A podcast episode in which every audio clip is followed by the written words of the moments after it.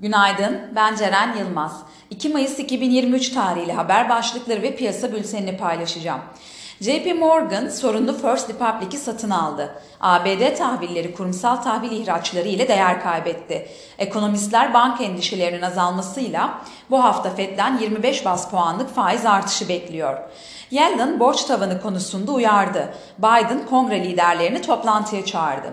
Küresel borsalar bu haftaki Fed kararı öncesi zayıf. Piyasalara genel olarak bakacak olursak pay piyasalarında seçim belirsizliği, seçim sonrasında ortodoks politikalara geçilebileceği beklentisi ve kur korumalı mevduat dahil mevduat faizlerinde yaşanan yükseliş yurt içi piyasalar üzerinde baskı oluşturmaya devam ediyor.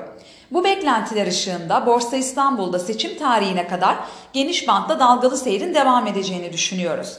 Bununla beraber birinci çeyrek bilanço döneminin etkisiyle hisse ve sektör bazlı ayrışmaların kısa vadede piyasa üzerinde etkili olacağını düşünüyoruz.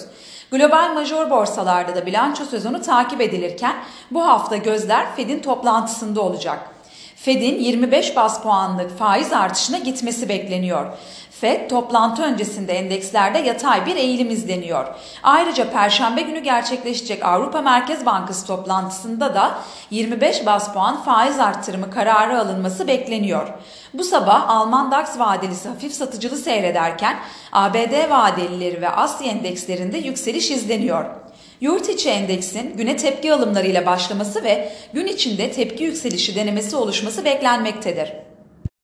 Teknik analiz verilerine bakacak olursak gün içinde 4750 ve altına gerileme trade amaçlı alım fırsatı, 4885 ve üzerine düşük hacimli tepki yükselişleri ise satış fırsatı olarak takip edilebilir.